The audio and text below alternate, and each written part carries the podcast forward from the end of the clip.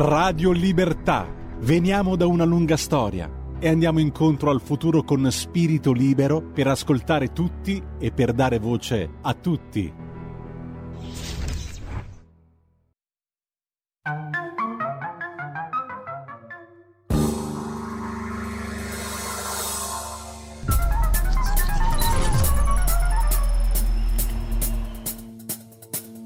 Va ora in onda Zoom, il drive time in mezzo ai fatti con Antonino Danna. E cediamo subito la linea ad Antonino Danna, se volete intervenire con lui 02 66 20 35 29 oppure 346 642 7756 via WhatsApp. Ben trovato Antonino. Grazie condottiero mio condottiero, amiche e amici miei, ma non dell'avventura, buonasera. Siete sulle magiche, magiche, magiche onde di Radio Libertà, questo è Zoom, il drive time in mezzo ai fatti, io sono Antonino Danna e questa è la puntata di martedì 29 novembre dell'anno del Signore 2022. Cominciamo la nostra trasmissione ricordandovi di dare il sangue, il sangue in ospedale serve sempre, salverete vite umane, chi salva una vita umana salva il mondo intero. Secondo appello, andate su radiolibertà.net, cliccate su Sostienici e poi abbonati, troverete tutte le modalità per sentire questa radio un po' più vostra, dai semplici 8 euro mensili della Hall of Fame fino ai 40 euro mensili del livello Creator che vi consentiranno di essere coautori e co-conduttori di almeno una puntata del vostro show preferito col vostro conduttore preferito. Banda alle ciance. Noi cominciamo subito la nostra trasmissione di questo martedì e la cominciamo con un pezzo del 1979 dei Gibson Brothers, Cuba, e andiamo.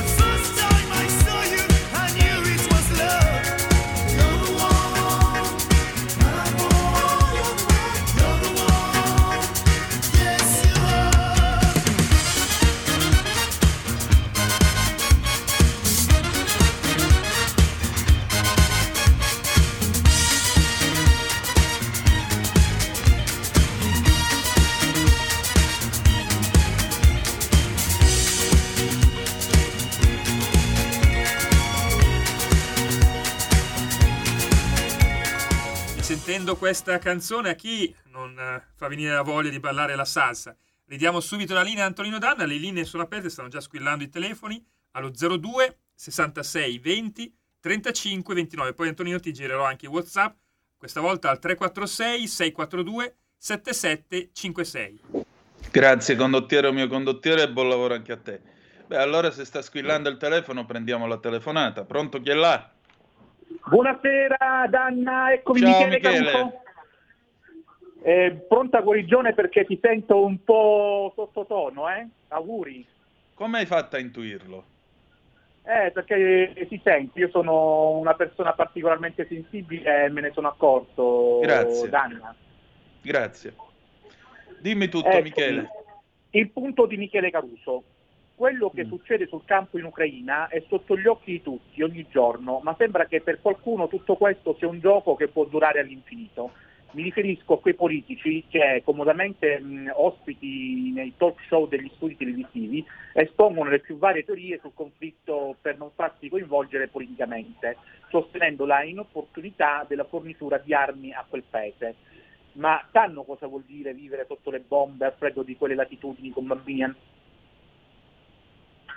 an- sì, Pronto? canti, Mm. distrutti, generi alimentari scarsi, sistema produttivo azzerato? La guerra è in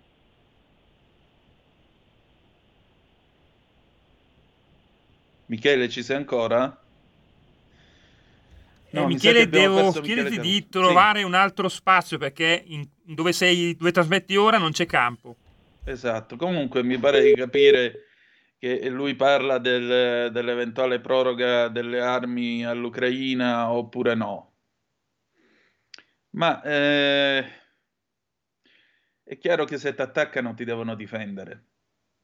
È altrettanto chiaro che per difenderti ci vogliono le armi. E quindi le armi servono. È inutile dire non ti diamo le armi, perché tanto non dare le armi a chi si sta difendendo significa cadere sotto i colpi dell'aggressore. Dall'altro lato, però, bisogna portare la situazione in una parità sostanziale tra le parti, o comunque di equilibrio tra le parti, che permetta una mediazione. Il fatto che la Russia abbia aperto, dopo averlo, lo diciamo chiaramente, dopo aver snobbato non poco le offerte della diplomazia vaticana di un tentativo di mediazione, il fatto che la Russia abbia aperto è un buon inizio. Ora bisogna capire fino a che punto Zelensky voglia trattare, perché qui è necessario un trattato del fuoco e un ritiro. Che pace ci vuole? Eh, Una pace che sia con onore per ambo le parti. Rispolvero questa frase che era di Richard Nixon. Ci vuole una pace con onore, perché in ogni caso e dalle vittorie mutilate, dalle vittorie tradite e dalle leggende delle pugnalate alle spalle che poi nasce il revanchismo. E allora certi, certi momenti di pace, certi trattati di pace sono soltanto un intervallo tra una guerra e l'altra. Trattato di Versailles ne fu l'esempio. Quindi sarebbe il caso di ragionare, ragionare seriamente su questa offerta di mediazione che ha avanzato la Santa Sede.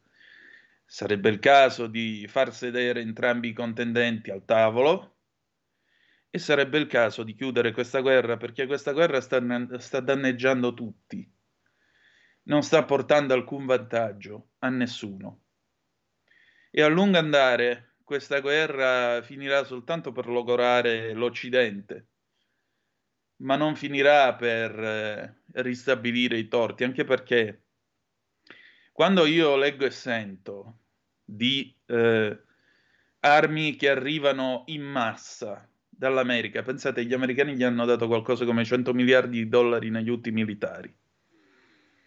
Quando arriva tutta sta roba e poi sappiamo che parte di questa roba sparisce misteriosamente, allora io mi chiedo, vi chiedo, dove va a finire? In mano a chi va a finire? E questo è il rischio di questa guerra per procura. come fu in Vietnam, come fu in Vietnam quando gli americani se ne andarono, fecero il ritiro nel 73 e poi la fuga nel 1975, lasciarono sulla, sul molo a Saigon, oggi Ho Chi Minh City, camion, carri, jeep, tutto materiale pronto, nuovo con la plastica di sopra, a copertura. Ecco, in questa guerra male ci siamo entrati tutti quanti. Cerchiamo di uscirne bene. Cerchiamo di uscirne bene. Uscirne bene significa capire che sappiamo con chi abbiamo a che fare, sappiamo come ragiona, ma è importante che questo qualcuno, che peraltro le cui colpe non riverberano sul popolo russo, perché la Russia non ha prodotto soltanto Putin, grazie a Dio la Russia ha prodotto Chekhov, Tolstoi, ha prodotto eh, i migliori musicisti, ha prodotto cultura, arte, ha prodotto il bello. Allora, una nazione così deve restare vicino, vicino a, al concerto delle nazioni occidentali. E vi dirò di più, riecheggio qui Bismarck che lo diceva dell'Austria-Ungheria. Lui venne, lui venne, come posso dire, smentito dai fatti nel 1914, ma credo che questo invece si possa dire a buon diritto della Russia. È difficile pensare al mondo senza la Russia. Uno Stato come la Russia non scompare. Quindi qui è questione di portare la situazione in una sostanziale parità e arrivare a sedersi e intavolare delle trattative, quantomeno per un cessate il fuoco. Sarà a Natale? Non credo. Sarà dopo? L'importante però è che questo accada. Faccio anche notare che come nel 1962, la crisi dei missili cubani, questa crisi passa attraverso il Vaticano Giovanni XXIII, che era stato un grande diplomatico, fu l'uomo che nei fatti mise Kennedy e Khrushchev in grado di mediare tra di loro. Il punto è che 60 anni dopo, Francesco, Papa Francesco, ma soprattutto il suo segretario di Stato, Pietro Parolin, che è un diplomatico di carriera importante, e che per quello che mi riguarda potrebbe anche essere un buon papa dopo di questo, Pietro Parolin è l'uomo che potrebbe tentare i, di giungere a un abboccamento tra le parti. Lui conosce il gioco, conosce le regole, sa come ci si deve muovere, è figlio della scuola Casaroli e la scuola Casaroli è una scuola fatta di fantasia, audacia, ardimento, ma anche e soprattutto serio discernimento su quello che accade. Per cui sì, si può, si può tentare, si può tentare. Oh, sono arrivate uh, delle zap al 346 642 7756, vediamo chi è che mi scrive, poi c'è una telefonata. Su Antonino ti sento abbattuto, Raul da Cesano Maderno, ho una febbre un po', un po' da cavallo, vi dico la verità che sembrava, sembrava dominabile, invece proprio negli ultimi dieci minuti è esplosa. Per cui vi dico la verità, eh, ma a me non mi importava, mi importava essere qui con voi. Abbiamo una telefonata, pronto? Chi è là? Pronto? Sì. Ciao, ciao Antonino, sono Ermanno. Ciao, ciao Ermanno. Senti, lì eh, la, la faccenda dell'Ucraina è complicata, ma eh, ma neanche troppo. Per mettere a posto le cose, perché si, met- si, si possano mettere davanti a un tavolo tutti quanti, occorre che davanti al tavolo ci siano i veri attori, perché lì gli, gli attori sono gli Stati Uniti, la Russia e l'Ucraina, che è stata la vittima di tutto questo discorso qua. Se noi, se noi se non si riesce a mettere eh, davanti a un tavolo i tre contendenti che sono i, i maggiori, eh, cioè la, l'amministrazione americana, il, eh, il, Putin e poi anche l'ucraino, eh, lì così, che è lì eh, e va bene. Se non facciamo questo non si risolve la situazione, non veniamo a capo di niente. Chiaro? Ciao. Ciao, ma eh, Biden è stato molto chiaro con lui, gli ha fatto sapere attraverso il segretario di Stato, mi pare, ha fatto sapere a Zelensky che la guerra si concluderà molto probabilmente senza la riconquista di tutti i territori quindi la restaurazione dello status quo antebellum del 24 febbraio scorso. Per cui mi sembra abbastanza chiaro. Quello che purtroppo viene fuori dal tuo ragionamento, e non è colpa tua, è invece una saggia osservazione che tu fai, è che hai elencato l'Ucraina, la Russia, gli Stati Uniti d'America, ma non l'Europa. L'Europa non c'è. Chi è? Bu. Cioè, chi rappresenta l'Europa? Che cos'è l'Europa? Che cosa fa l'Europa in tutto questo? Perché questa non è una guerra che viene combattuta a 10 km dal confine con gli Stati Uniti d'America, a 10 km da El Paso. Cioè, questa è una guerra che viene combattuta nel cuore dell'Europa. Eh, non so, qualcuno di voi probabilmente se li ricorderà Armir Rexir, l'armata italiana in Russia e il corpo di spedizioni italiani in Russia. Anche i nostri soldati sono andati a combattere nella seconda guerra mondiale, sono morti e riposano ancora in quei campi e ancora non sappiamo dove siano, che fine abbiano fatto. Per cui ti voglio dire, forse è a maggior ragione il fatto che l'Europa in quanto tale avrebbe dovuto parlare con una sola voce fin dall'inizio. Ma Boris Johnson con la sua intervista eh, alla stampa qualche tempo fa ha spiegato chiaramente che ognuno è andato in ordine sparso. E quando vai in ordine sparso è ovvio che non combini niente. È ovvio che non combini niente, l'unione fa la forza. Ma qui non c'è stata né l'Unione né l'Europa. Ci sono stati dei paesi che si sono mossi per i fatti loro, ognuno guardando al proprio particolare. E basta. E questo dimostra, dimostra tanto, dice tanto di quello che è l'Europa, dice tanto di quello che siamo noi. Per questo vi dico, a maggior ragione, a maggior ragione è necessario è necessario procedere oltre ed è necessario cambiare questa Europa. Troppo comodo dire andiamocene via. No, abbiamo bisogno di cambiarla questa Europa. Un'altra telefonata, pronto chi è là? Buonasera, eccomi Michele Caruso, Danna. Michele, ti stai... perché credo di averti risposto, volevi dire qualcos'altro? Eh, intanto mh, complimenti per uh, il tuo programma Zoom, il drive time mezzi fatti sulle frequenze diffuse in Italia di Radio Libertà perché è molto interessante. Sì, volevo aggiungere qualcosa, posso? Vai. La guerra eh, russo-ucraina è entrata in una fase terribile. All'inizio dell'inverno lo zar di Russia Putin ha deciso di infliggere con bombardamenti incessanti il massimo di sofferenza alla popolazione civile. Mm. Vuole lasciare gli ucraini al freddo, senza acqua, senza elettricità, isolati e senza viveri, per piegarli e costringerli a quella resa che non è riuscito a ottenere con la battaglia sul campo. Cerca così di nascondere anche agli occhi dei russi il fallimento della sua operazione speciale, una definizione ipocrita che nasconde l'intenzione di invadere e annettere l'Ucraina. A noi occidentali non resta che l'obbligo politico e morale di sostenere in tutti i modi Kiev, anche in questa fase tremenda e avvolta da troppa indifferenza. Fermare al Cremlino Putin è il solo modo per obbligarlo al tavolo delle trattative. Sostegno militare alla difesa ucraina, aiuti umanitari, eh, eh, pardon, aiuti umanitari dicevo, iniziative pressanti che siano veramente le più prestanti, delle più prestanti delle grandi potenze, quando finalmente la Cina vorrà decidersi di fare qualcosa, è l'unica strada percorribile perché tutto quello a cui eh, stiamo assistendo possa finire. Da Michele Caruso è tutto, grazie e buona serata.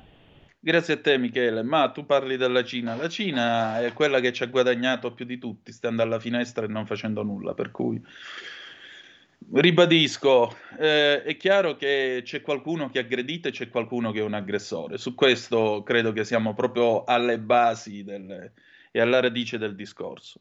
Detto ciò, l'aggressore adesso dice sono disponibile a una trattativa di pace. Cerchiamo di capire l'aggredito che cosa vuole fare e fargli capire che cosa vorrà fare da grande. Perché la fine di una guerra significa anche ricostruzione. È chiaro che dopo la fine di questa guerra Comunque Kiev sarà nell'orbita occidentale. Bisognerà ricostruire un paese intero, bisognerà fare business con questo paese. Probabilmente questo paese chiederà di entrare nella Nato. Bisogna anche vedere questo, se dopo tutti i morti, dopo tutta la guerra, dopo tutte le armi che sono state cedute, Kiev entrerà nella Nato oppure verrà finlandizzata come suggeriva Kissinger. Ma ancora una volta, smilitarizziamo Kiev. Benissimo. L'indomani mattina, stavolta però con una marcia di tre giorni, Putin rove- rovescia il governo attualmente al potere a Kiev. Dopo che si fa? È chiaro che resterà una zona di attrito, resterà. Non sarà l'arcobaleno della pace, non saranno quelle immagini di Lia che della Bibbia, però è altrettanto vero che comunque questa guerra deve arrivare alla fine, deve giungere alla sua conclusione. Allora, 0266203529 se volete essere dei nostri, 346 642 7756 se avete voglia di intervenire attraverso la zappa o il uh, whatsapp che dir voglia sì nel mentre me ne sono arrivate due al 346 642 7756 Raul da Cesano Maderno, ciao di nuovo Raul. Secondo te, Antonino, se gli Stati europei lo volessero davvero, avrebbero la forza di tornare indipendenti dagli Stati Uniti e rifondare il vecchio continente? È quello che gli americani hanno sempre temuto nei loro incubi peggiori, caro Raul. È proprio questo il fatto. Però, torniamo al vecchio continente. Ok. Che cosa significa? Significa che noi diventiamo un'entità come gli Stati Uniti d'America? Quindi il nostro debito diventa debito europeo se lo caricano tutti gli altri? Quindi avremo un unico presidente europeo che sarà oggetto di votazione tra i cittadini europei. E in che lingua ci parleremo? Cioè, mentre gli Stati Uniti nascevano in fondo da una terra di derelitti, gente che se n'era andata via dalla fame, dalla miseria, gente che comunque era tutta accomunata dalla lingua, era tutta più o meno accomunata dalla storia. Dopo però, questo non puoi dire lo stesso dell'Europa, dove non solo non siamo accomunati dalla storia e me- dalla lingua quantomeno, l'unica volta in cui siamo stati accomunati dalla lingua è stato sotto l'impero romano. Quindi che dovremmo fare? Tornare al latino? Parlare tutti latino? Ma voi vi immaginate? La seconda cosa, noi non solo non siamo accomunati dalla lingua, ma la nostra storia è una continua successione di scannatoie, scanna scanna, tra gli stati che gradualmente sono diventati importanti, hanno avuto la loro parabola e poi sono spariti. La Spagna, il Portogallo, quindi stiamo parlando del 5-600, la Francia col suo impero coloniale, gli inglesi, i tedeschi, che pure arrivarono tardi all'unità, arrivarono nel 1870, anzi 71, però negli anni tra il 1871 e il 1900 circa hanno costruito una rete di colonie, soprattutto nell'area pacifica e poi l'Angola. No, cos'era? L'Africa, l'Africa orientale tedesca, scusate, l'Africa eh, occidentale tedesca, non orientale, occidentale tedesca e eh, hanno costruito un impero che sostanzialmente non aveva nessuna validità commerciale, ma serviva a dire abbiamo il nostro posto al sole, quindi siamo delle nazioni che hanno, siamo una nazione che ha la voce forte in Europa. Tra l'altro i tedeschi, tra gli anni 70 e gli anni 90 dell'Ottocento, furono un po' come la Cina di oggi, perché uno degli strumenti che loro utilizzarono per mettere in forte difficoltà l'economia degli inglesi, che erano quelli che dominavano su tutto il continente, oltre che su buona parte del mondo, eh, fu il fatto che loro attraverso i loro altiforni riuscivano a sfornare ferro per binari, costruzioni e quant'altro a basso costo, produzione di qualità ma low cost e questo garantì tra l'altro una crescita economica molto forte per la Germania subito dopo l'unificazione. Quindi a maggior ragione, che facciamo? I paesi dell'est, che prima hanno subito il gioco tedesco e poi hanno subito il gioco sovietico, si, eh, si, si chinerebbero all'idea di una nazione europea?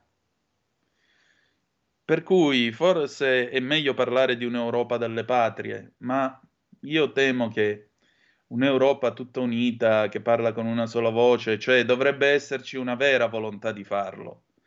Ma la vera volontà chi te la deve dare? I francesi che hanno il problema di fare l'asse con Parigi e tenere, eh, con Berlino e tenere noi altri al guinzaglio?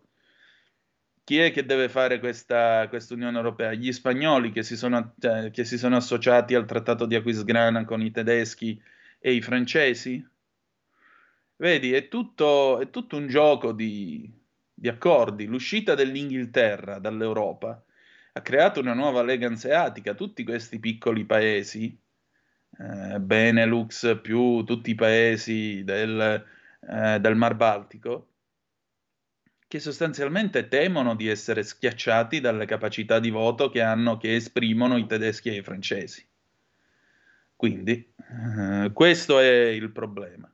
In tutto questo casino prova a immaginare unificare un continente. Noi ora andiamo in pausa, poi abbiamo Gianluca Grignani, Lacrime dalla Luna del 2003, a tra poco. Stai ascoltando Radio Libertà, la tua voce libera senza filtri né censure, la tua radio.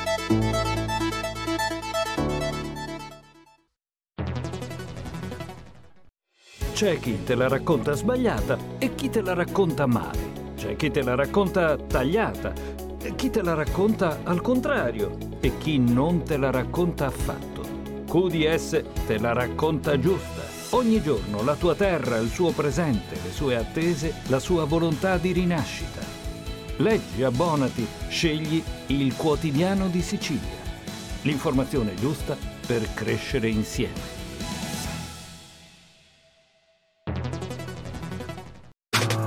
Stai ascoltando Radio Libertà. La tua voce libera, senza filtri né censura. La tua radio.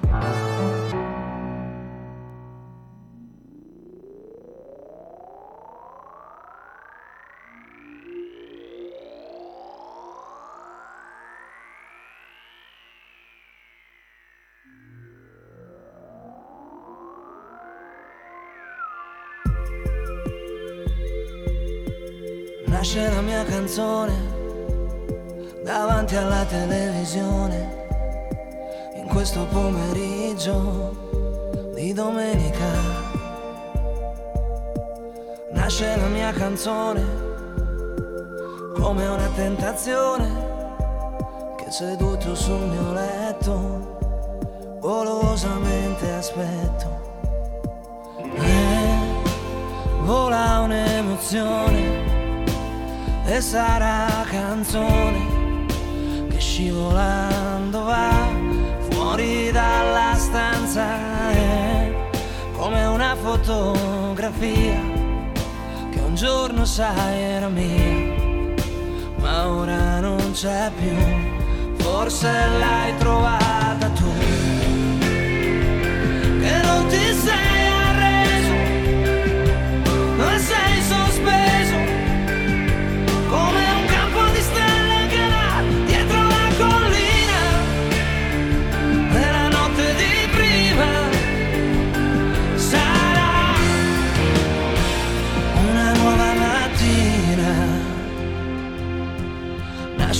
mia canzone in questo giorno di fortuna. O solo quando piovono lacrime dalla luna. Nasce la mia canzone come una rivoluzione che seduto sul mio letto golosamente aspetto. E vola un'emozione è la mia canzone che scivolando va fuori dalla stanza. È come un'altra mia bugia che un giorno sai era qui, ma ora non c'è più, forse l'hai trovata tu, che non ti sei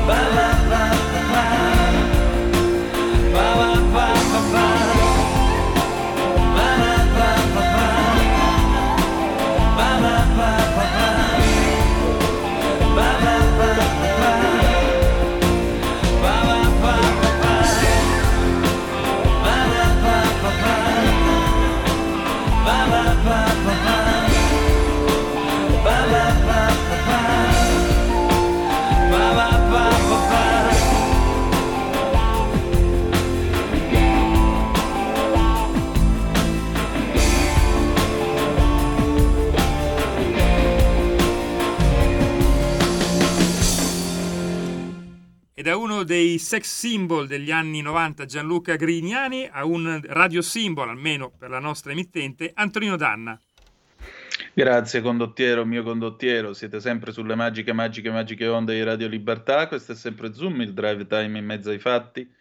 Antonino Danna al microfono con voi. Allora, eh, perché questo pezzo? Perché Lacrime dalla Luna? Perché noi tra poco parliamo delle lacrime di Miriam. Miriam è una giovane donna che a suo dire sta subendo una forte ingiustizia.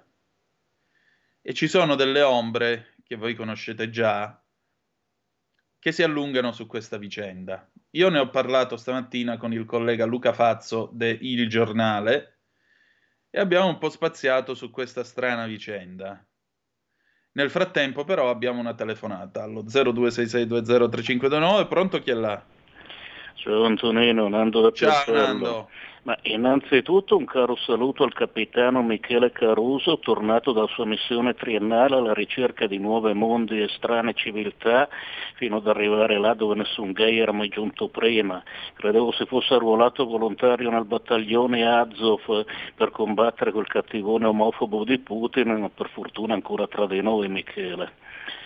Poi veniamo alle cose un po' più serie, hai parlato dell'impero romano, l'impero romano è destinato a tornare, se ti vai a leggere la visione, il sogno di Nabucodonosor nel libro di Daniele, Daniele glielo spiega, la statua d'oro eh, la statua alla testa d'oro che era appunto Nabucodonosor, Babilonia, il torso d'argento con le sue due braccia, l'impero medio e persiano, il braccio medio e il, il braccio persiano, il corpo di bronzo che rappresentava l'impero greco di Alessandro Magno, le gambe di ferro, le due gambe di ferro rappresentavano Roma che poi si sarebbe divisa nell'impero d'Oriente e Occidente. La profezia finisce coi piedi di ferro e d'argilla che rappresentano proprio il ritorno dell'impero romano, cioè di questa Europa antidemocratica, centralista, eh, coro nazista, forse anche un po' nazista, e che di democratico, di federale non ha proprio niente, di quello ci avevano promesso i padri dell'Europa dal Tiero Spinella in giù non ha proprio niente. È il nuovo impero romano, non so se parleremo latino, ma sicuramente staremo nella merda. Ciao. Grazie, io vorrei ricordare due cose. La prima, la polemica si fa sempre sulle idee mai sulle persone. La seconda, in Ucraina nell'esercito esiste una cosiddetta divisione Rainbow per eh, gli LGBTQ. La terza, questa storia del, del nazismo, degli Azov eh, e così via. Ma voi mettetevi nei panni di un paese che giusto oggi lo ricordiamo, l'Olodomor, lo sterminio voluto da da Stalin, che sono stati violentati e distrutti e annientati dai sovietici e che hanno visto arrivare i, i tedeschi quasi come dei liberatori per prendersi le loro vendette, una guerra civile tremenda. Come fai? Questo non vuol dire che giustifica quello che il nazismo ha fatto, anche perché vorrei ricordarvi che il presidente ucraino è un ebreo, ma soprattutto di 6 milioni di ebrei, 1 milione e 600 mila di essi sono stati portati in treno dall'Ucraina fino ad Auschwitz e tutti quegli altri luoghi di vergogna dove sono stati industrialmente annientati. Se ancora, dopo quasi un anno, continuiamo a parlare di nazismo, dei buoni da una parte e dei cattivi dall'altra, credo che non andremo da nessuna parte. Allora, adesso io vorrei chiedere al nostro eh, Giulio Cesare Carnelli, se non abbiamo altre zappe o telefonate, di mandare in onda l'intervista a Luca Fazzo. La mandiamo subito, Antonino.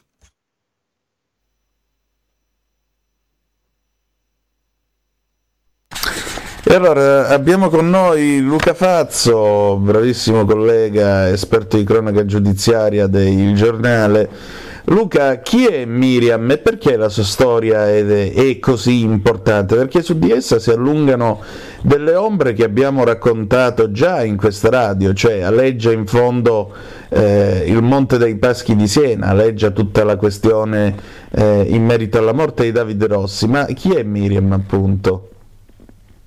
Miriam è una uh, donna uh, fragile, sofferente fin dall'infanzia, una che dalla, uh, a 17 anni viene tolta la famiglia e affidata a dei genitori che avrebbero dovuto recuperarla, aiutarla, eccetera, e invece viene infilata in un tunnel da cui tuttora non è uscita, un tunnel di violenze, di messe nere, di persecuzioni, di sequestri che a un certo punto finisce nelle mani della Procura di Siena e qua incredibilmente si incrocia con gli stessi PM di cui, come dicevi te, eh, sono ricche le cronache su, eh, dell'indagine sul Monte dei Paschi di Siena e sulla strana morte di Davide Rossi, perché i PM che eh, secondo la ragazza insabbiano le sue denunce sono gli stessi che intervengono, o meglio dire non intervengono, nella stanza da cui vola eh, Rossi nel 2013.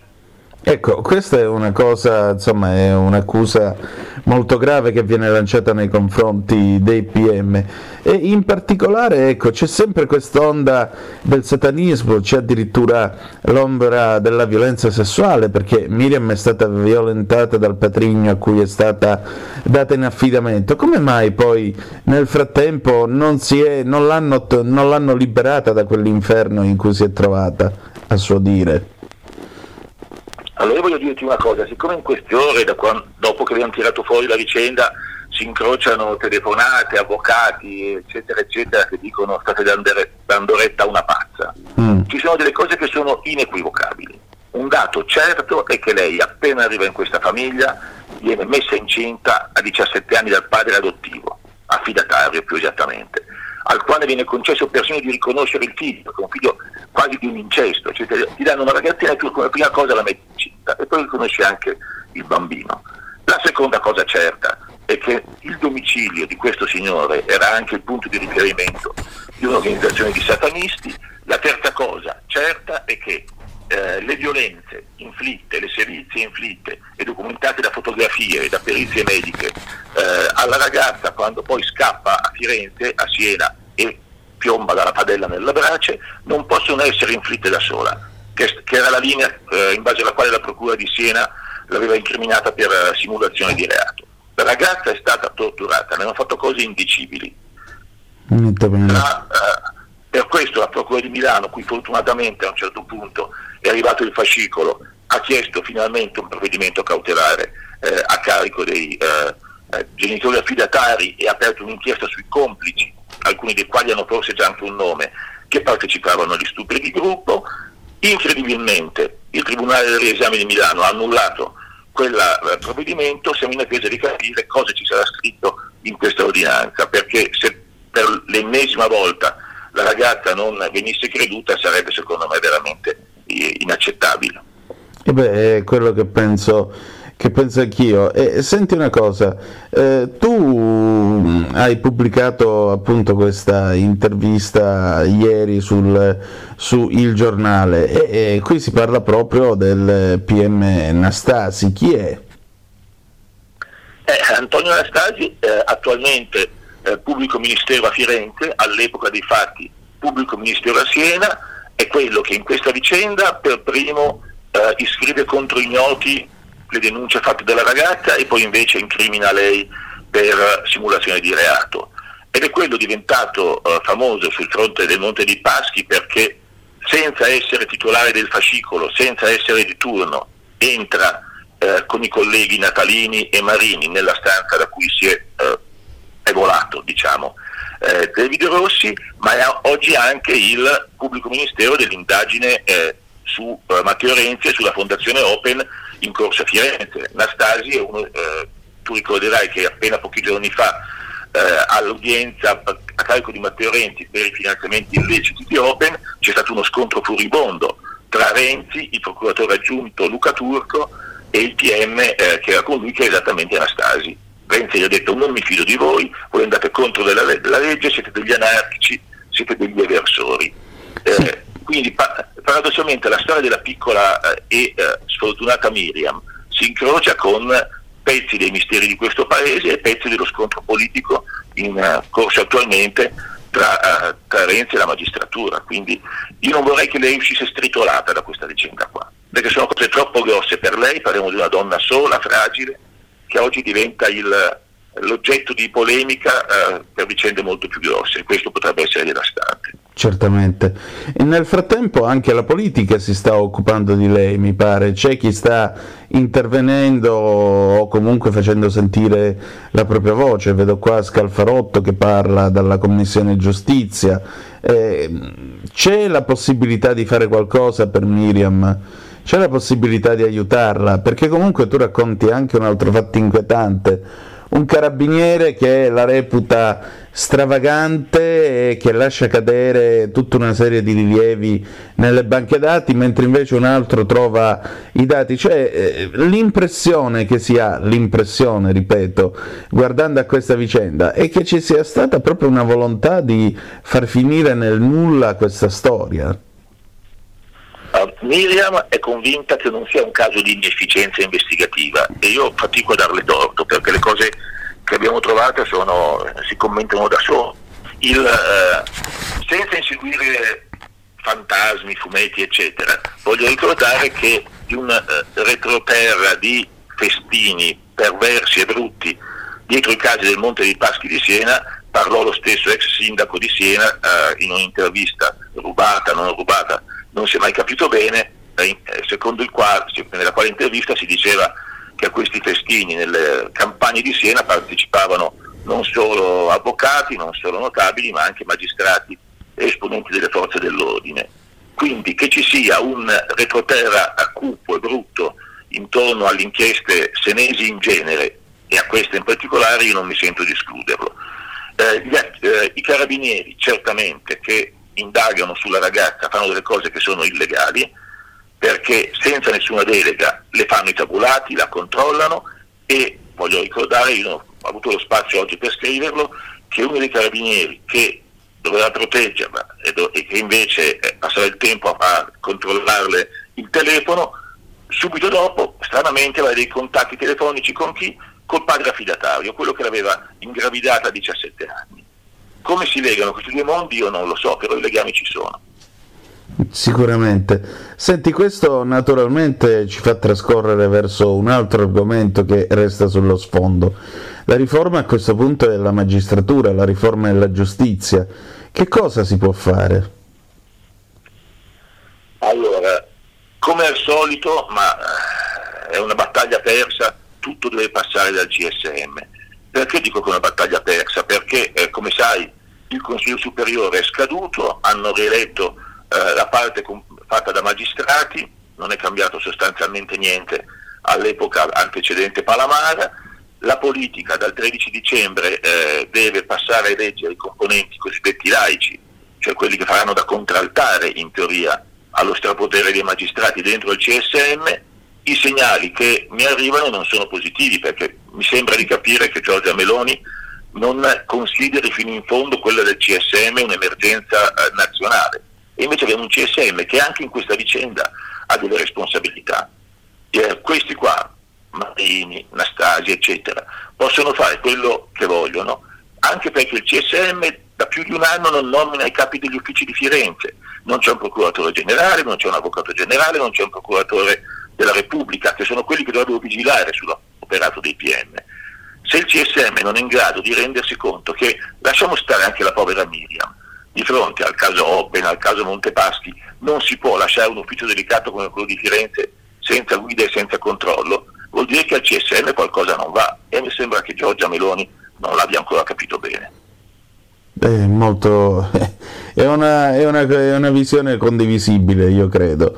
Senti, al momento che cosa sta facendo Miriam insieme al suo avvocato? Tu tra l'altro li hai incontrati, l'avvocato aveva un vero e proprio trolley pieno di carte. C'è possibile che con eh, tutto questo armamentario di documentazione non si riesca ad avere giustizia? Ammesso che, voglio dire, ci sia la possibilità di averla, ammesso che abbia ragione lei, chiaro.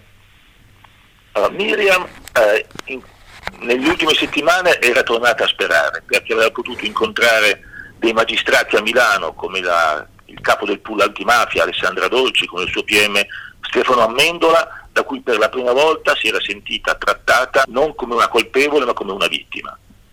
Eh, a me fa impazzire che su questa cosa di Miriam eh, non valga quello che vale eh, che tutti i giorni leggiamo nelle trasmissioni della Murgia, eh, della, eh, di quell'altra, insomma, per cui eh, le vittime di femminicidio e di reati di violenza sulle donne vanno tutelate. Perché se non si tutela la vittima dei sequestri, delle angherie e delle botte, quella donna è destinata a diventare vittima di femminicidio, matematicamente e inesorabilmente.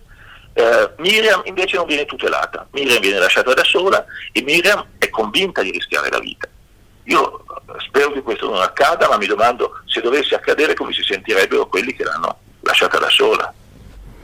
Ecco, e mi sembra, e mi sembra la domanda finale con cui possiamo salutarci, perché in questa, in questa vicenda io credo che non mancheranno ulteriori colpi di scena.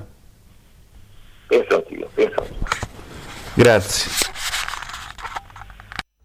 E la linea torna subito da Antonino Danna. Allora, io ringrazio intanto Luca Fazzo per la sua disponibilità e il suo tempo.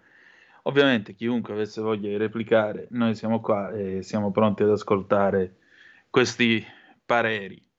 0266203529 se volete essere dei nostri, 346 642 7756 se volete intervenire attraverso la zap o il whatsapp, siete sempre sulle magiche, magiche, magiche onde di Radio Libertà, questo è sempre Zoom, il drive time in mezzo ai fatti, Antonino Danna al microfono con voi. Allora adesso è il momento del momento, perché sapete che il martedì c'è Edoardo Montolli con la sua rubrica Momento che trovate in edicola su Cronaca Vera.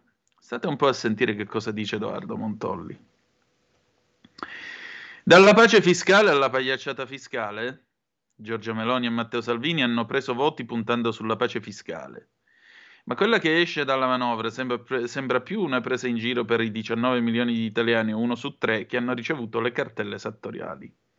Almeno a leggere le cronache. Vi abbiamo già raccontato più volte come la gran parte dell'evasione fiscale italiana sia un'invenzione burocratica. Non si tratta cioè di soldi incassati e nascosti all'erario dal contribuente o presi in nero come è nell'immaginario collettivo, ma di sanzioni su ritardi nei pagamenti sulle tasse, sui ricorsi alle stesse cartelle, rateizzazioni delle sanzioni alle medesime, le cui cifre superano alla fine l'importo originario. E magari l'importo originario non era nemmeno dovuto, perché alla fine i soldi l'imprenditore, il professionista e il lavoratore autonomo non li ha manco presi. Ma allo Stato questo non importa, è l'economia creativa, un po' come questa manovra. Il governo ha deciso infatti di cancellare tutte le cartelle sotto i 1000 euro emesse dal 2000 al 2015. Ma che si tratti di un gioco delle tre carte è palese. La rottamazione Ter rottamava infatti tutte le cartelle emesse dal 2000 al 31 dicembre del 2017 e chi aveva importi sotto i 1000 euro le ha già certamente rottamate. Chi non l'ha fatto per una cifra del genere, come scrivemmo pure all'epoca, era evidentemente inattaccabile e non avrebbe pagato nemmeno in futuro. Lo stralcio non serve dunque ad alcun italiano in difficoltà, ma serve all'esecutivo per giustificare questo ammanco cronico dei conti pubblici, cancella i debiti inesigibili, maschera l'azione come una concessione al cittadino. Peraltro lo fa in maniera sciocca. Come fai a presentarti agli italiani come uno che vuole aiutare le imprese in difficoltà e poi a cancellare debiti da 1000 euro. Quale impresa genera mai una cartella esattoriale da 1000 euro e chiude per una cifra del genere?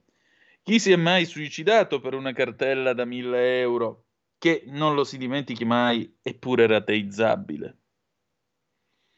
È chiaro che 1000 euro sono numeri da multe per divieti di sosta e poco altro, non certo le difficoltà di pagare contributi, IVA, tasse sul lavoro, per i quali gli italiani stanno sputando sangue. Ma non basta, perché la seconda cosa che leggiamo ci lascia davvero basiti. Riportiamo testualmente ciò che scrive il Corriere della Sera, ma che abbiamo trovato anche sulle altre principali testate giornalistiche. Per le cartelle tra il 1 gennaio del 20 e il 30 giugno 2022 sarà prevista una mini sanzione al 5% con definizione agevolata mediante rottamazione a saldo e stral- o saldo e stralcio con la rateizzazione fino a 5 anni. Ma davvero? Non vogliamo credere che il testo uscirà così, perché saremmo oltre la burla. La notifica delle cartelle esattoriali è stata bloc- infatti bloccata per decreto dall'8 marzo 2020 al 31 agosto del 21. Ma è solo col governo Draghi, a partire dal 1 aprile del 22, che ha ripreso l'invio di notifiche a tappeto, con intimazione a pagare entro 5 giorni. Per ovvie ragioni temporali e con la chiusura estiva, la maggior parte delle cartelle è stata notificata da settembre fino al giorno delle elezioni. Basti pensare a cosa dichiarava il direttore dell'Agenzia delle Entrate, Ernesto Maria Ruffini, il 2 giugno del 22 al Festival internazionale dell'economia. Abbiamo sospeso la nostra attività nel 20 e nel 21, ci è stato detto di ricominciare, abbiamo rimodulato l'attività dividendo nel 22 il pregresso. Abbiamo decine di milioni di atti e stiamo procedendo. Era, lo ribadiamo, il 2 giugno del 22 e le cartelle oggetto di ridotte sanzioni sono quelle notificate fino al 30 giugno, quando il grosso stava verosimilmente ancora per partire. Chiaro? Però c'è altro. A quanto si legge, è pure prevista per la gentile concessione una contrazione dei termini per pagare, dato che la riscossione permette a tutti indiscriminatamente di rateizzare non in 5 anni, ma in 6, come invece consentirebbe la nuova manovra. Il governo tiene così a precisare che non si tratta di un condono che già fa ridere, ma di una tregua fiscale. Farebbe invece bene a precisare che si tratta di una cancellazione di debiti inesigibili e nient'altro, dato che per il resto pretende il pagamento di tutto, una minima parte del quale con una semplice sanzione aggiuntiva ridotta. Nulla si fa sul 2018, nulla sul 2019, nulla sul grosso delle cartelle esattoriali dal 30 giugno in avanti più che una pace fiscale, una pagliacciata fiscale. Approvata la manovra, qualcuno deve averlo fatto notare a Salvini. Il ministro ha infatti voluto chiarire che quella che hanno avuto il coraggio di chiamare pace fiscale è solo l'inizio di un percorso, perché ci sono milioni di italiani che hanno cartelle esattoriali da 70, 80, 90 mila euro che durante la pandemia si sono aggravate. Bisognerà dare una risposta di buonsenso anche a questi italiani. E in attesa che il percorso prosegua nei tempi comodi di lor signori, si intende che farà la riscossione con gli imprenditori? Pignorerà i loro conti correnti o li farà fallire? Andiamo in pausa, poi torniamo con eh, Mimmo Modugno. Piange il telefono 1975, telefonateci allo 0266203529. La tua radio è ascoltabile anche con la televisione in digitale. Sul telecomando della televisione digitale o del tuo ricevitore digitale puoi scegliere se vedere la TV o ascoltare la radio. Risintonizza i canali radio e troverai anche Radio Libertà, canale 252.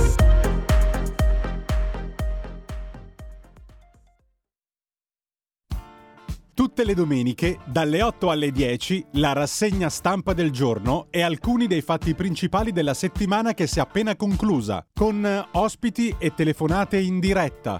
La domenica mattina non perdere contatto con la realtà su Radio Libertà, senza filtri né censure.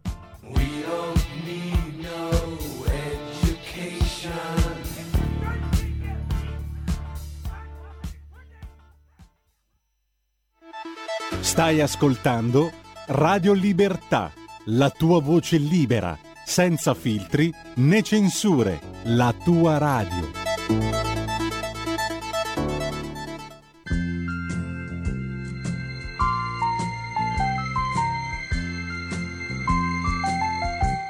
Pronto?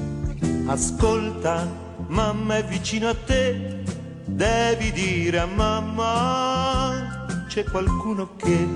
Chi sei? Il signore dell'altra volta? Vado a chiamarlo, ma sto facendo il bagno, non so se può venire. Dille che son qui, dille che è importante, che aspetterò. Ma tu hai sentito qualche cosa alla mia mamma? Quando chiamo tu mi dice sempre,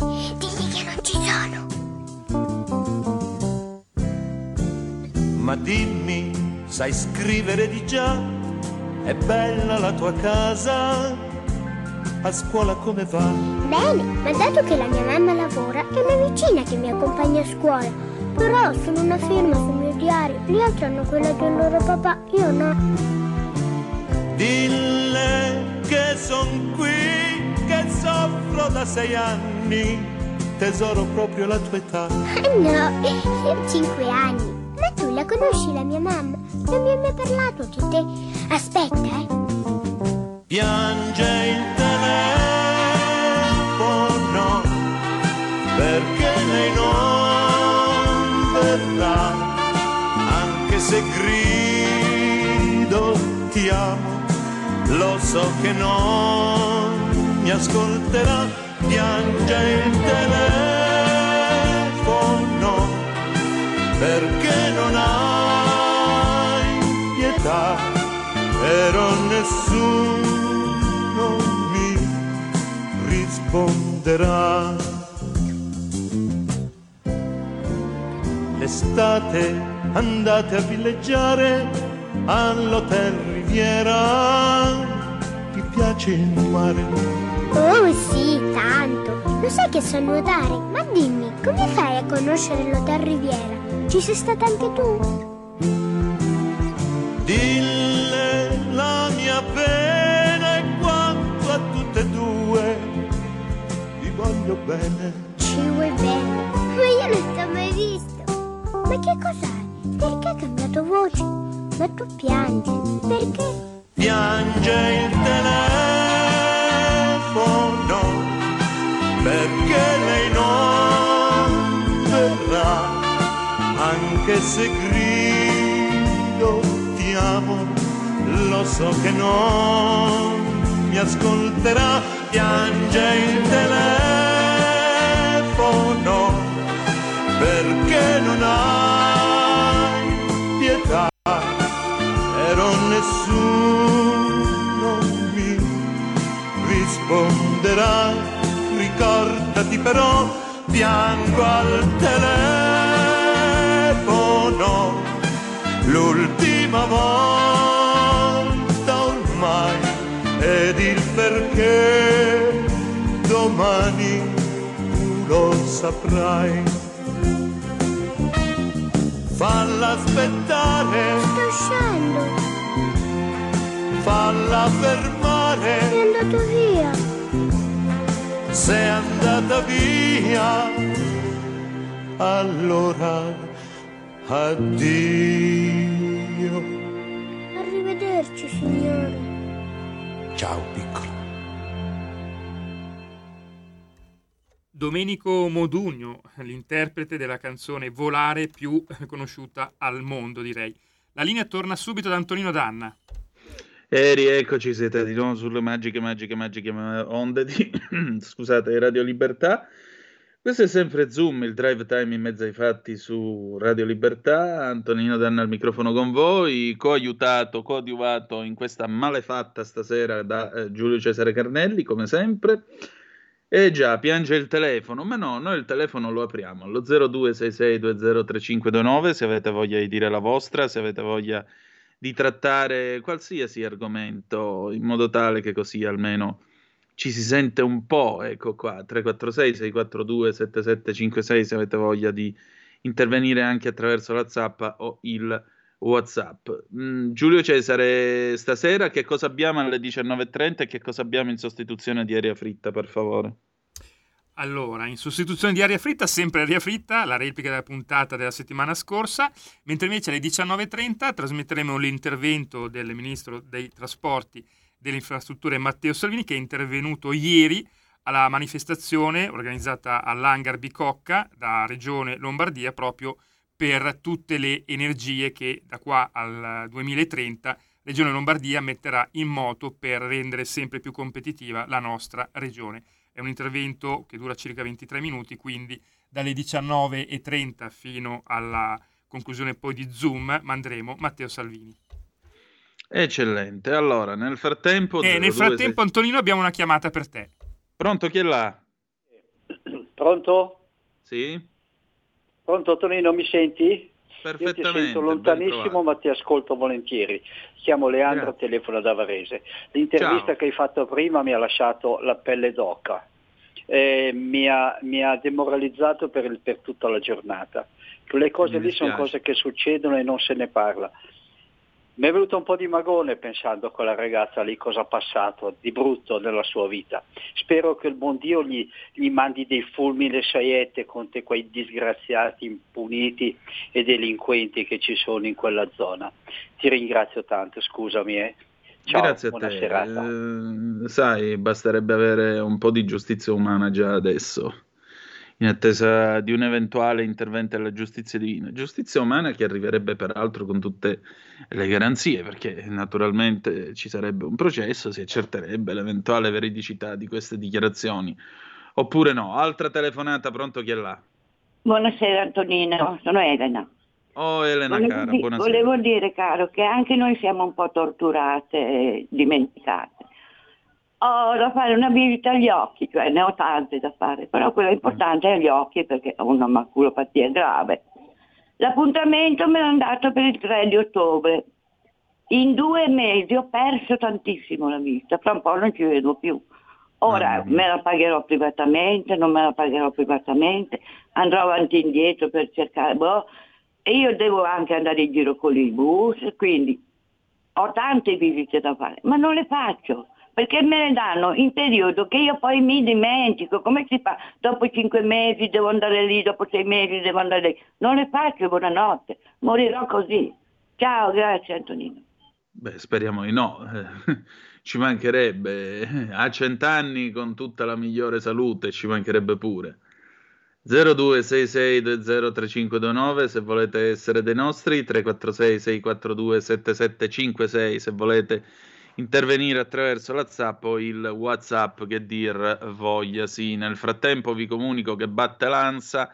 Mattarella ha firmato la manovra, il governo fissa i timing dei lavori, il testo è stato bollinato dalla Ragioneria dello Stato, gli articoli salgono da 156 a 174, previsti anche eh, 50 milioni per completare la metro C a Roma, 400 per Milano Cortina 2026, conclusa la riunione i, eh, Meloni capigru- di Meloni con i capigruppo della maggioranza, Lega soddisfatta, Ronzulli non tanti ed- emendamenti, ma di ottima qualità.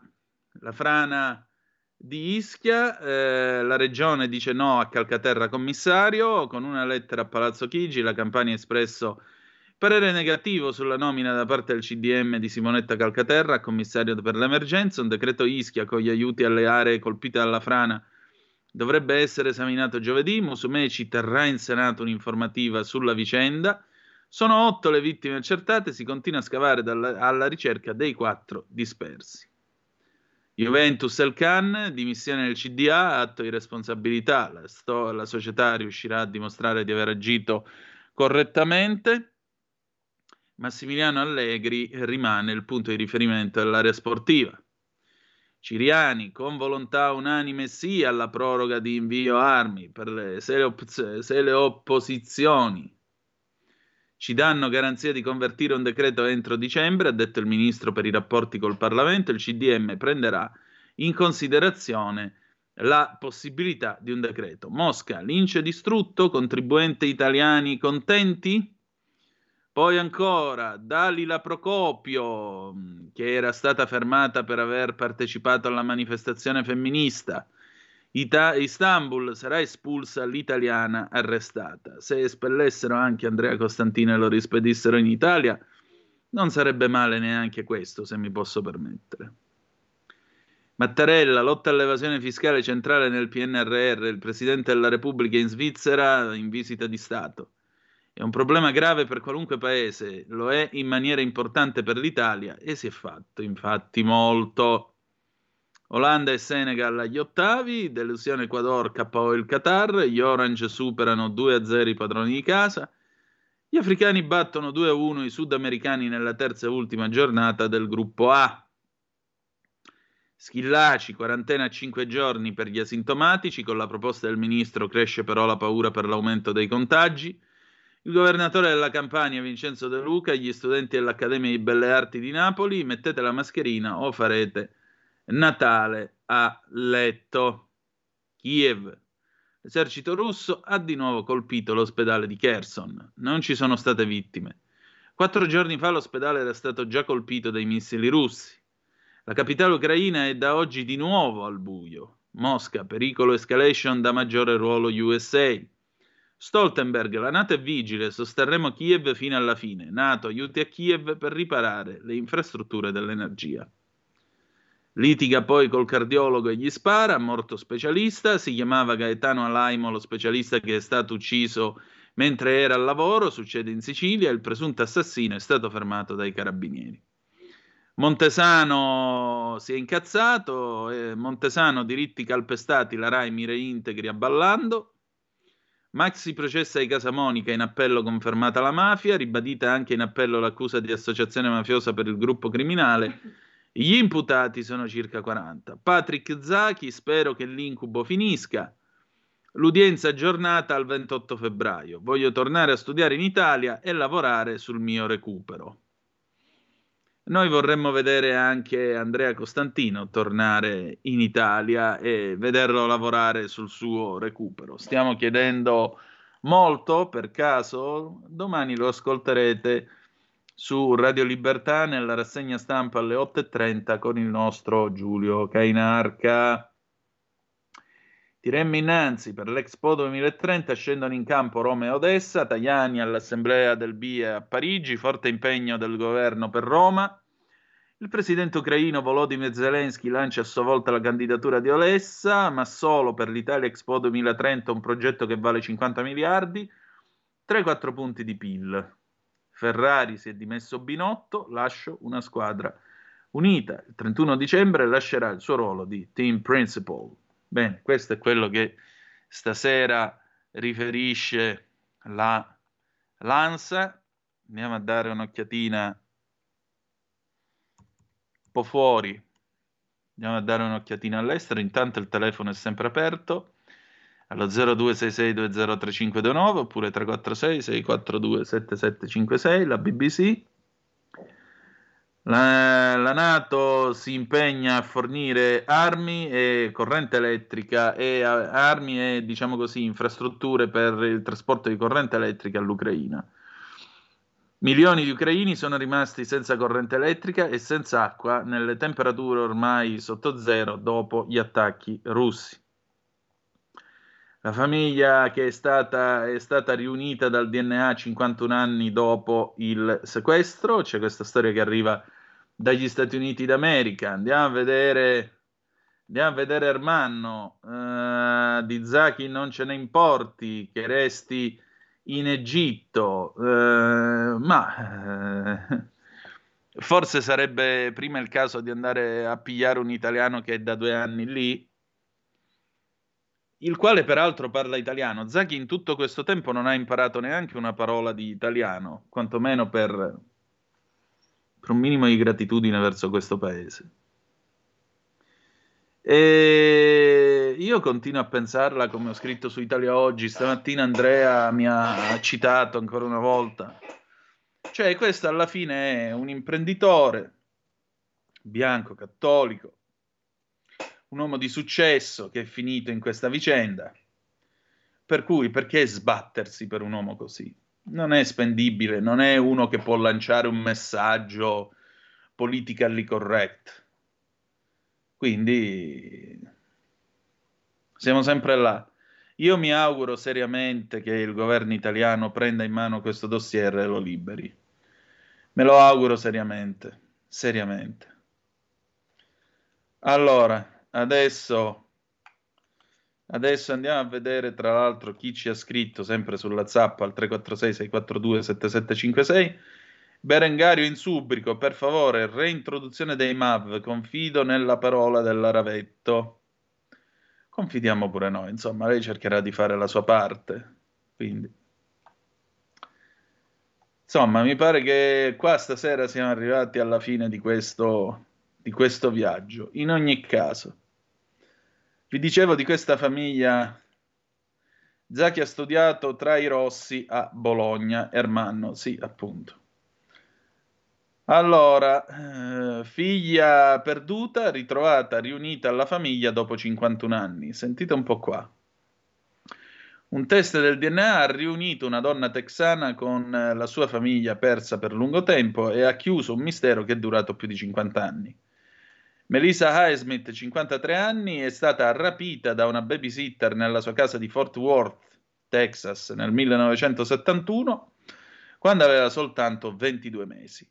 Anni di ricerca da parte della famiglia non hanno portato a niente, fino a quando però dei campioni di DNA inviati a un sito dedicato alle proprie radici, sapete che ora ci sono questi siti dove tu mandi una provetta con la tua saliva e decidono, insomma, dall'analisi viene fuori in percentuali quali sono le tue origini razziali. E allora vi stavo dicendo, eh, i i campioni di DNA inviati a un sito appunto dedicato alle proprie radici hanno prodotto un risultato. A lungo conosciuta come Melanie, eh, la Highsmith adesso sta prevedendo di cambiare il suo nome. Il mistero sul eh, destino della Highsmith è cominciato nell'agosto del 71, quando sua madre, Alta Patenko, ha assunto una babysitter attraverso un giornale locale. La babysitter, che è stata sospettata di aver rapito la bambina, aveva promesso di prendersi cura di lei in casa. Dopodiché la tizia è sparita insieme alla bambina, dando il via a una caccia durata decenni da parte della famiglia Highsmith, da parte della polizia e delle autorità federali. Fino a questo settembre, quando la famiglia stava seguendo una pista eh, secondo la quale la Highsmith era stata avvisata nel South, era stata avvistata nel South Carolina. Siccome la ricerca è andata avanti anno dopo anno, la Highsmith, che eh, nel frattempo aveva assunto il nome di Melanie Walden, non sapeva che qualcuno la stesse cercando. All'inizio aveva pensato che i tentativi della famiglia di contattarla attraverso eh, attraverso Facebook fossero una truffa. C'è stato poi un eh, punto di svolta nel caso il 6 novembre, quando un test sul DNA, appunto sul sito dedicato alle origini, eh, alle origini razziali, 23andMe, ha eh, collegato i figli della Highsmith a questa famiglia con l'aiuto di un eh, genealogista dilettante che li ha aiutati a comprendere i risultati. Aver trovato Melissa lo dobbiamo puramente al DNA, ha scritto la famiglia in un post di Facebook. Non a causa di qualunque coinvolgimento della polizia o dell'FBI, di un coinvolgimento scatenato da un podcast o eh, anche attraverso le nostre investigazioni private o le nostre congetture fatte in quanto famiglia. La, signora, la signorina Highsmith, perché non è sposata, la signorina Highsmith e i loro genitori si sono incontrati per la prima volta il 26 novembre. Nel post di Facebook la famiglia ha detto che hanno condotto ulteriori test ufficiali e legali sul DNA e stanno aspettando quindi la conferma ufficiale per quelli che non credono a tutto ciò a questo mondo. La cosa è più grande di noi, ha detto la Highsmith eh, alla televisione partner della BBC in America, CBS, ma al tempo stesso è la sensazione più bella nel mondo. La Patenko, madre biologica della Highsmith, ha detto di non riuscire a credere che la famiglia si fosse riunita dopo così tanti anni. Pensavo che non l'avrei mai più vista non è stata data alcuna informazione sulla rapitrice, secondo la Highsmith quando è stata sottoposta a un confronto di polizia, la donna che l'aveva allevata e con cui è stata eh, tenuta al riparo dal mondo per decenni, ha ammesso di sapere che era stata che lei era la bambina rapita. E questo naturalmente ha, eh, diciamo così, chiuso tutta la catena degli eventi. Mentre lo statuto delle limitazioni nel tema, diciamo, le norme, le norme sul reato di, di, come si dice, di rapimento sono ormai andate in, in prescrizione, il Dipartimento di Polizia di Fort Worth ha dichiarato in, una, in un comunicato stampa che continuerà le indagini sulla scomparsa per mettere assieme tutto ciò che è accaduto. Nel frattempo, la famiglia dichiara che loro stanno recuperando il tempo perduto e stanno imparando a conoscersi. Le sorelle della Highsmith hanno detto al Washington Post, per esempio, che lei vorrebbe risposarsi con l'attuale marito in modo tale che il suo padre biologico la possa portare all'altare. Il mio cuore adesso è semplicemente pieno e scoppia di tanta emozione, ha detto alla CBS.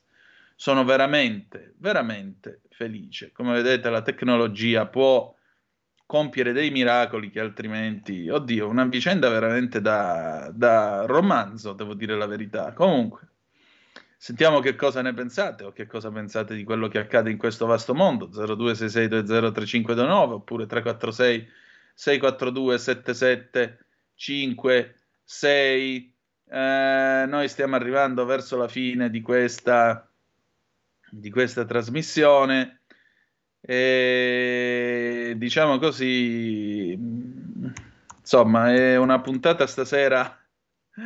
È una puntata stasera che cammina un pochettino a, a ritmo ridotto, però state tranquilli che sono qua non mi perderete. Domani però c'è un cambio di programma, domani io resterò fuori servizio avrete Antonio Zennaro alle 18.35 e nel frattempo cosa andrà in onda Giulio Cesare?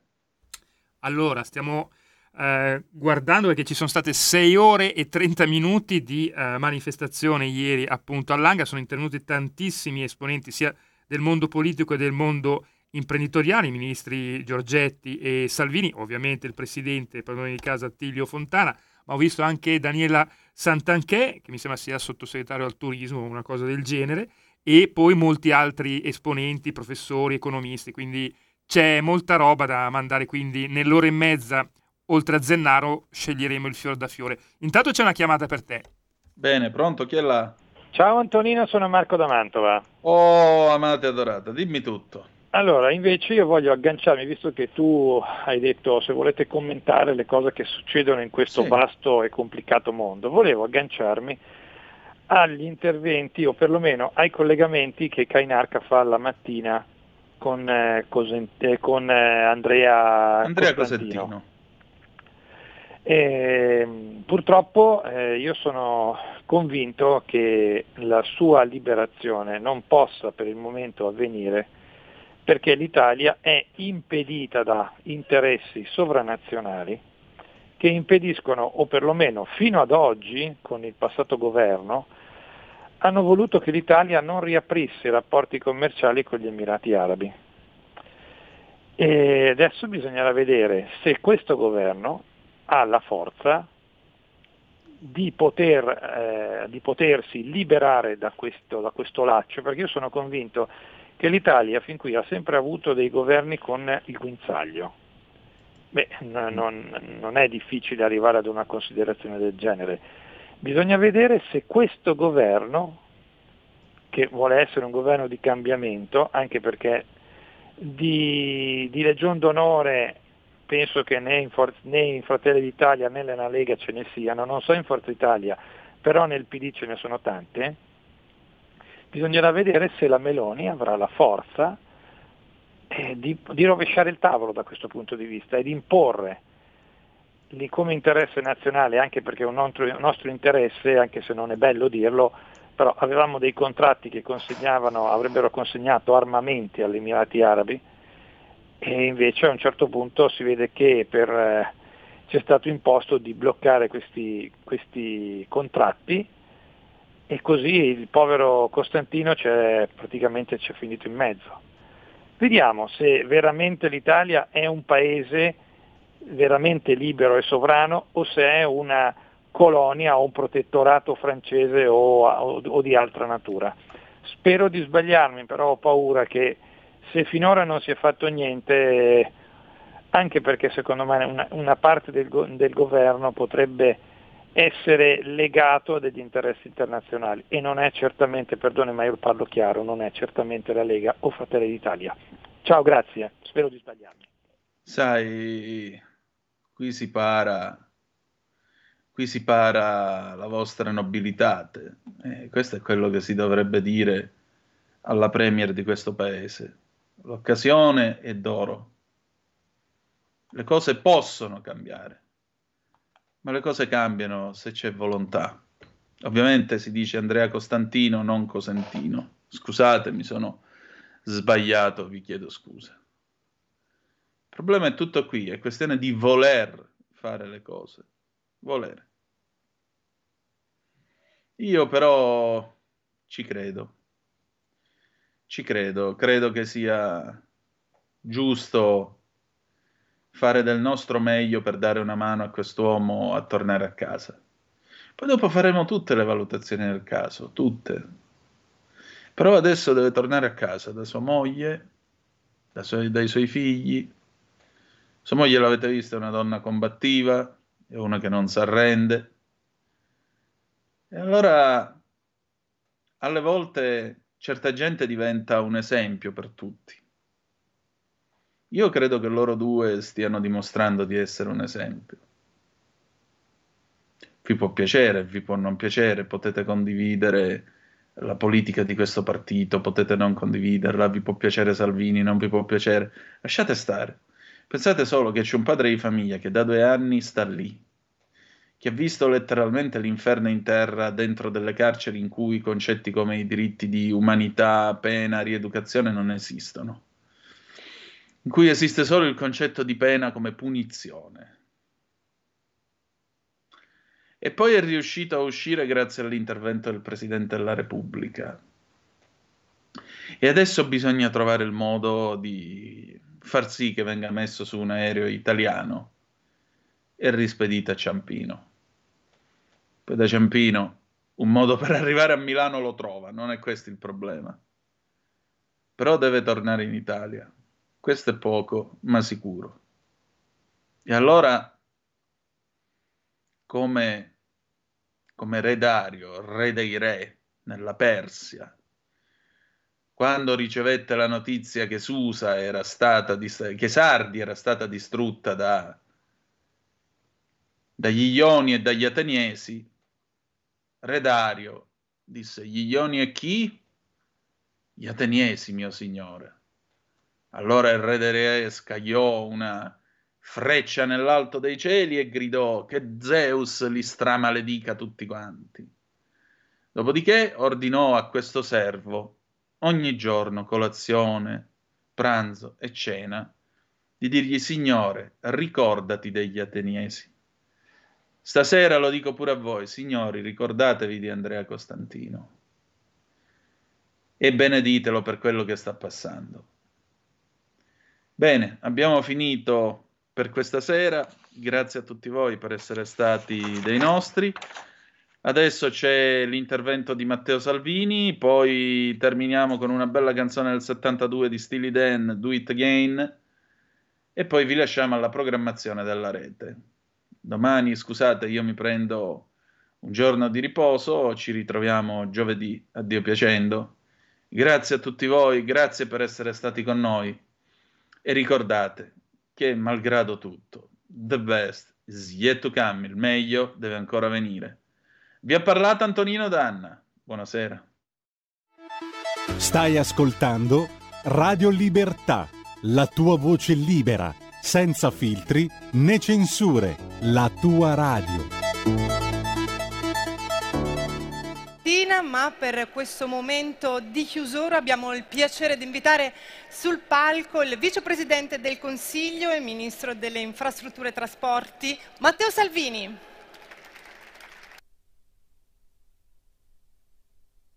Buonasera.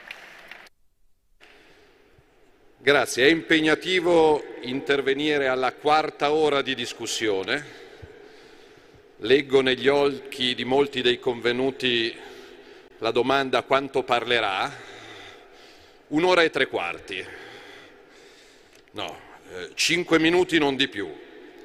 Per non abusare della vostra pazienza, però sono venuto non come il protocollo del mio Ministero aveva ipotizzato dieci minuti prima dell'intervento, ma già inizio mattinata per ascoltare, per capire, per studiare, perché mi sono scelto tre ministeri in uno, opere pubbliche, infrastrutture, trasporti, casa.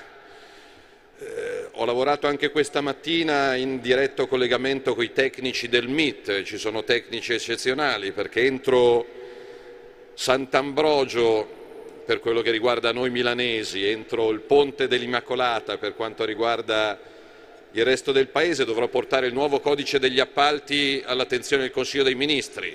E la metà dei temi di cui abbiamo parlato e ascoltato questa mattina da lì passa, se non si tagliano procedure e burocrazia non si va da nessuna parte.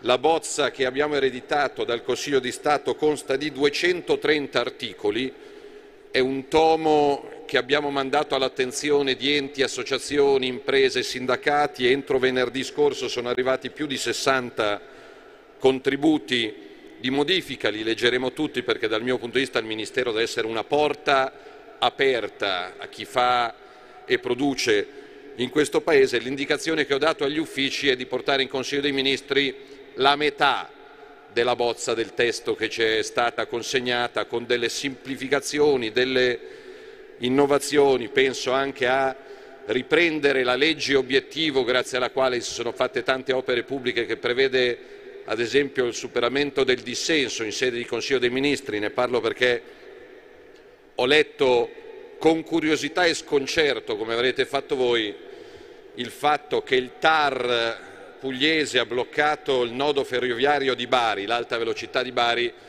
è un'operetta da 400 milioni di euro su un ricorso di alcune associazioni ambientaliste perché sul percorso ci sono mandorli e carrubi. Io adoro i mandorli e i carrubi, però se ad ogni iniziativa di sviluppo del territorio dobbiamo passare attraverso questi percorsi, io temo che l'Italia fra vent'anni starà ancora parlando di quello che deve fare. Quindi un codice degli appalti moderno, veloce, semplice. Mi aspetto la critica ideologica e pregiudiziale di qualcuno che dice che procedure troppo snelle aiutano i furbi e i corruttori, io penso che sia vero l'esatto contrario. Sono le procedure troppo lunghe che aiutano i furbi, i corrotti e i corruttori. Se le procedure sono semplici e veloci è più difficile che intervenga il malaffare. Opere commissariate. Io sono arrivato al Ministero 36 giorni fa e, e mi sembrano passati tre anni, invece è passato poco più di un mese. Ho chiesto il dossier perché al Ministero ci sono 117 opere commissariate da nord a sud con 42 commissari straordinari. Già questo mi dice che se la normativa vigente ha bisogno di 42 commissari straordinari per 117 opere commissariate vuol dire che la normativa vigente a qualcosa che non funziona, quindi in questo codice degli appalti lavoreremo sull'appalto integrato, sull'innalzamento delle soglie, sul eh, maggior potere di intervento e di decisione dei sindaci che qualcuno vorrebbe arrestare, io vorrei invece proteggere e liberare i sindaci dalla burocrazia, perché è sulle spalle dei sindaci che viaggia la maggior parte dello sviluppo del Paese, lo dico perché ho bevuto il caffè prima dietro il palco con il sindaco di Vigevano e il presidente della provincia di Pavia. C'è una Vigevano Malpensa e un ponte a Vigevano che aspettano da qualche decennio di, di vedere la luce. Messaggiando prima col commissario straordinario di ANAS di questa opera, siamo arrivati quasi alla convocazione della conferenza dei servizi e quindi diciamo che i motori della macchina sono riavviati dopo solo vent'anni. Dico dopo solo vent'anni, qua Attilio, che io ringrazio, parla di Lombardia 2030, quindi che cosa succederà da qua ai prossimi otto anni. Alcune di queste 117 opere commissariate, esco dai confini lombardi e arrivo all'estremo sud, penso alla Sicilia, eh, siamo riusciti ad appaltare 82 milioni di euro settimana scorsa per un'opera, per una diga Ettore Prandini, l'amico Ettore, parlava della necessità di raccogliere l'acqua per poi distribuirla alle imprese agricole. La diga di Pietrarossa comincia le sue lavorazioni nel cuore della Sicilia e della piana catanese nel lontano 1983 e siamo riusciti a, a, ad appaltare 82 milioni di opere settimana scorsa. Quindi spero che Lombardia 2030 sia un auspicio per tutta Italia, riflessione, visto che andrò a Bruxelles settimana prossima per il Consiglio europeo dei ministri dei trasporti, ce lo diciamo sottovoce da ministro agli amministratori e agli operatori, pensare di ultimare le opere rendicontare tutte le opere previste dal PNRR entro il 2026 è puro esercizio di fantasia, perché siamo a fine 2022, quindi rimodulare modi, tempi e costi penso che sia un'operazione di serietà, altrimenti avremo tanti bei progetti sulla carta e penso ai miliardi investiti sulla carta in idrogeno senza poter intervenire domani mattina. Quindi c'è il treno a idrogeno in Valle Camonica e di questo sono ben contento e orgoglioso, però dobbiamo riportare i piedi ben piantati per terra superando i signori del no. Ce lo diciamo, io settimana scorsa ero a Venezia, nella sala operativa del Mose. Quanti no al Mose negli anni? Se settimana scorsa per quattro giorni le barriere salvifiche del Mose non si fossero azionate, avremmo avuto Venezia sommersa dalla più alta marea che gli ultimi cento anni ricordino. Quindi io spero che questa mattina si ritrovino i volontari del sì, gente che fonda il futuro dell'Italia e della Lombardia sul sì, perché se diamo retta solo ai signori del no, non si può, non si deve, costa troppo, non andiamo da nessuna parte. Per quello che riguarda l'ideologia, mi ha anticipato Ettore, mi fa piacere che arrivi da Coldiretti, dalle associazioni dei produttori agricoli, il fatto che servono energie di tutti i tipi, quindi le rinnovabili sicuramente, le biomasse sicuramente, ma anche il nucleare. In prospettiva mi si dice però ci si mette tanto, innanzitutto se mai si comincia mai si arriva. Poi gli ultimi esemplari di modulare eh, nucleare di ultima generazione prevedono sette anni di lavorazione, quindi siamo nel 2022, nel 2030 se la Lombardia volesse essere capofila avremmo la prima produzione energetica di, di questo tipo e lo dico appunto apprestandomi ad andare a Bruxelles settimana prossima, però eh, avrò i dossier del tunnel di base del Brennero, dell'alta velocità che rifinanziamo in questa manovra di bilancio, altre infrastrutture da nord a sud per unire e velocizzare il Paese, però spero che anche a Bruxelles ci sia meno ideologia. Ho sentito gli interventi nel corso della mattinata, non si possono abbinare normative incompatibili l'una con l'altra ai limiti della schizofrenia. La Commissione europea non può imporre alla filiera dell'automotive, ad esempio, la produzione di diesel Euro 7 entro luglio 2025 quando già, ti dice che dal 2035 i diesel saranno fuori, fuori mercato e fuori legge. Il Fit for 55, così come impestato, è un suicidio collettivo scelto dall'Europa, che porterebbe alla chiusura di migliaia di aziende e alla perdita di decine di migliaia di posti di lavoro e nulla avrebbe a che fare con eh, la sostenibilità ambientale. La transizione ecologica si chiama transizione perché prevede un periodo di accompagnamento, altrimenti, sentivo l'amico De Scalzi intervenire, ci legheremmo mani e piedi alla potenza cinese, questo è perché la prima produttrice di batterie elettriche oggi è la potenza cinese, le terre rare, il litio, il nickel sono distribuite fra Africa, Russia e Cina, quindi se vogliamo legarci mani e piedi a qualcun altro dobbiamo proseguire su questo tema. Dico Africa perché dobbiamo avere ben presente anche le dimensioni numeriche della sfida che ci aspetta. Italia 2030, secondo i dati Istat, saremo circa 57 milioni. Nigeria 2030, dati Istat, 250 milioni. Quindi parliamo di 57 versus, non versus, non è una competizione tipo mondiali di calcio, però ovviamente anche le dimensioni numeriche fanno la differenza. Italia 2050, in prospettiva, noi passeremo da 57 milioni a 54 milioni di abitanti, proseguendo il trend di declino. L'intera Europa perderà 30 milioni di abitanti. Nello stesso 2050 la Nigeria, che al 2030 dovrebbe avere 248 milioni di popolazione, supera i 400.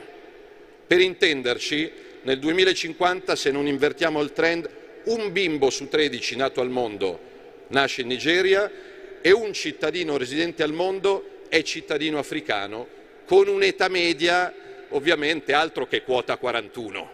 Lì bisognerà evidentemente nel 2050 arrivare a ben altro genere di quote. Io penso che niente sia ineluttabile.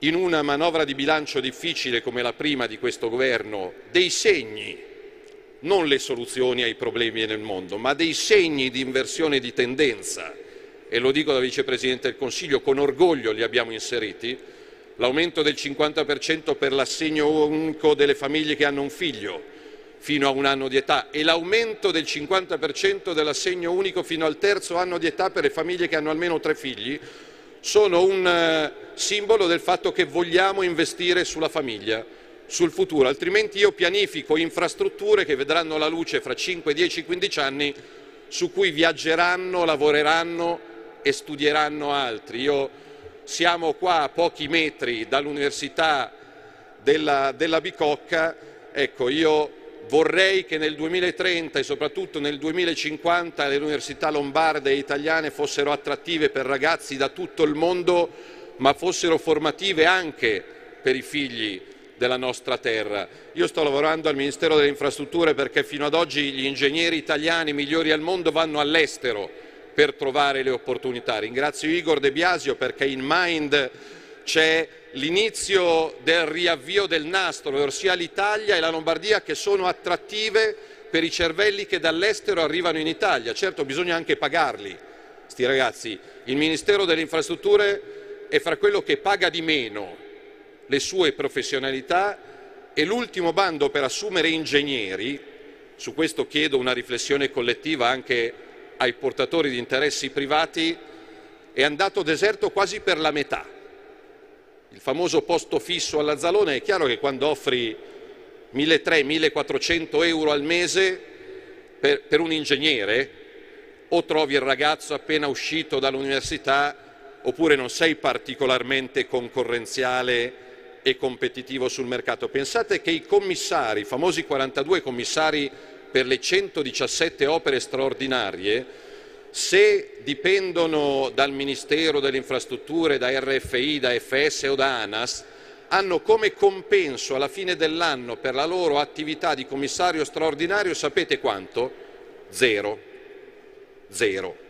E se tu un commissario straordinario che deve sbloccare un'opera che attende da 40 anni una soluzione, lo paghi zero, diciamo che evidentemente non offri il massimo della motivazione. Certo, poi è un funzionario pubblico, un dirigente pubblico, quindi dovrebbe averlo dentro di sé la motivazione per andare avanti, però anche questa ipocrisia dell'uno vale uno e del non pago niente nessuno così risparmio, ce lo diciamo, è una fesseria. Se io devo gestire milioni di euro devo pagare una persona che mi gestisce decine di milioni di euro di appalti e poi se mi porta a casa il risultato gli do i soldi, se non me lo porta a casa non gli do una lira, però il premio di produttività a fine anno uguale per tutti, lo vedevo al consigliere comunale, arrivi a dicembre, quindi è maleducato dire che qualcuno non ha raggiunto i suoi obiettivi. Chi se li pone gli obiettivi? Lui.